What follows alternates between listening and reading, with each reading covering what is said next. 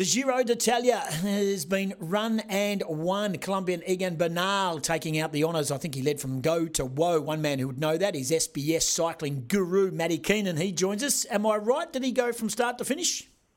Not quite. His team did. His team started okay, in the wrong. pink jersey All right, that's why, that's why you're the expert. No, I'm not. Okay, I got that wrong. Uh, he, he took the jersey from stage 9 out of 21, so it was more than halfway. It was Okay. an impressive performance.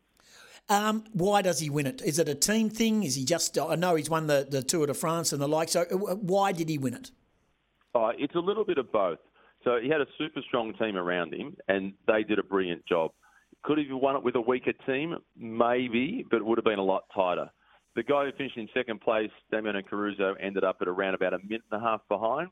And the team would be close to at least a one minute difference in support of Egan Bernal. So it helps a lot. Egan Simon Ber- Yates, third yeah. place from Bike Exchange, he wasn't going to challenge. Yeah, so that's uh, Simon Yates. So that's the Australian team, the Australian Bike Exchange. Yeah. Is that right? So tell, tell us a bit about them. I mean, uh, for, I mean, obviously, uh, cycling aficionados and uh, and people who know the sport would understand that. Explain to me the Australian Bike Exchange and how they've co- come to be a uh, a team in the in the tours. I'm sure you know the name Gerry Ryan. Oh yeah, Yeah, so Gerry Ryan, who owned the horse Americain, who won the Yeah, Melbourne Cup, yeah, yeah. he's been on the board of the St Kilda Football Club. Yep. He was behind the start of the Melbourne Storm.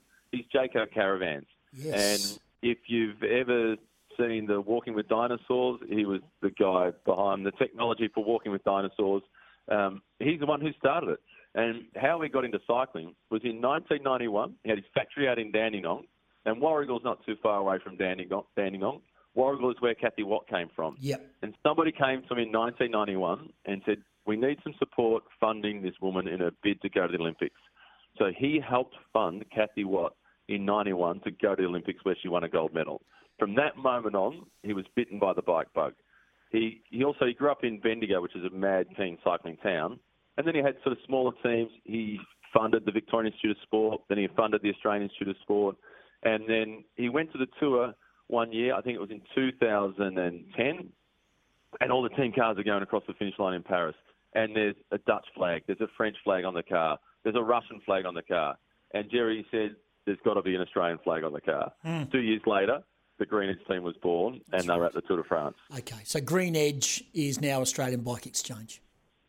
Yeah, correct. Yeah, so it started as Green Edge because they didn't have a sponsor. Yep. So it was, you know, it was the inheritance for Gerry's kids that was being to get the funding up for the team.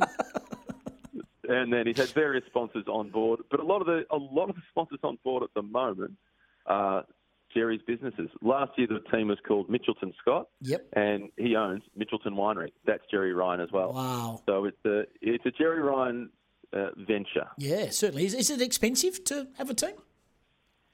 Uh, probably costing around about 18 million euros per year to run run a team in the middle of the range. Uh, what's that in Australian dollars? That's probably about 26 million dollars. Fair income.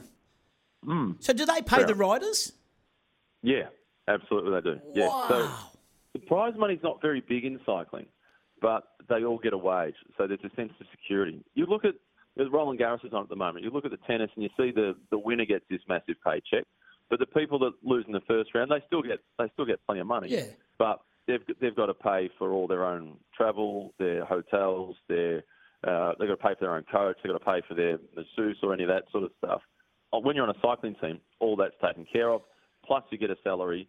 The prize money is not as good as what it is with tennis or golf, but there's a bit more security.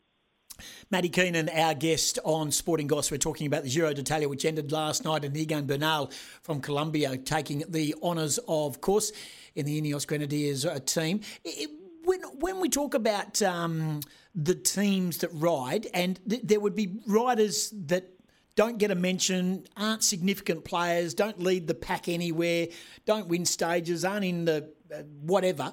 Uh, are there some average riders in it, or is every single rider in these tours are they all bona fide, outstanding long distance cyclists? Well, they're all amongst the top few hundred cyclists in the world. And, you know, it's a pretty big market. So to be in that top few hundred is really impressive. Hmm. Let's take a Western Australian, for example, Michael Storer. Yep. He would hardly have gotten a mention in any other commentary, with the exception of the Australian commentary and perhaps the English commentary, because you know, you're drawn to riders that you can relate to. So the you know the Anglo-Saxon crew, the the British commentators probably mentioned him a few times, but we hardly ever saw him because he was sitting in the peloton directly in front of their team leader Romain Bardet.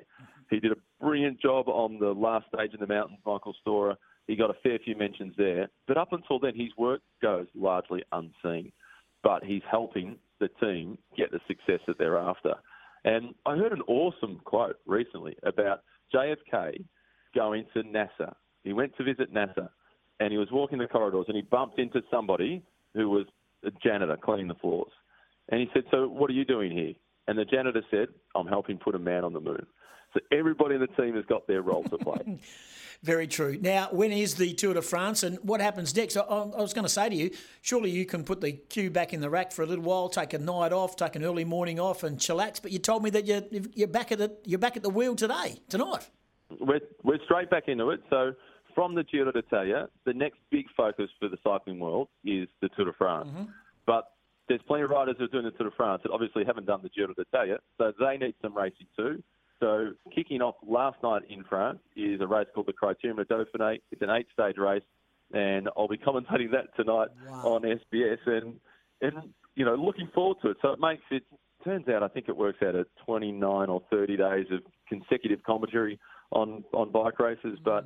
You know, I get to sit in front of a TV monitor, Tim, and talk about bike racing. It's not too hard. No, nah, it isn't hard. But we're very, very lucky with what we do. And so, just when does the tour start? The Tour de France.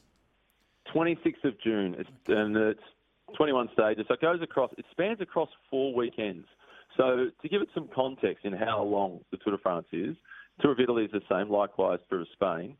It's four weekends, so it's four rounds of football.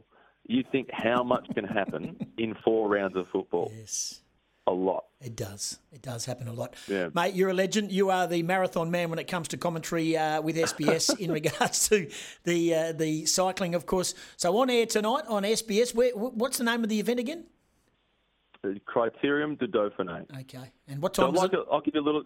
Yeah. It starts at, oh, I think we're on air at about 10.20 or 10.30. Okay. Um, in terms of a lot of the bike races yeah. have been started by newspapers. So the Tour de France was started by a newspaper, L'Auto. It was printed on yellow paper. That's why the jersey is yellow. Gotcha. The Giro d'Italia was started by La Gazzetta dello Sport, which is on pink paper. That's why the jersey there is pink. And the Criterium de Dauphiné was started by a newspaper called Dauphiné Libéré.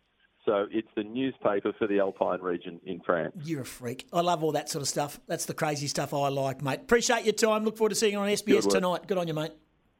Thanks, Tim. Good on you, mate. There's Matty Keenan. He's the guru, and he joins us uh, regularly on the Sporting Gospel. Keep up to date with him ahead of the Tour de France and when it starts, and he'll just take our call and do it for nothing because he's a good man. That is Matty Keenan. This is the Sporting Gospel.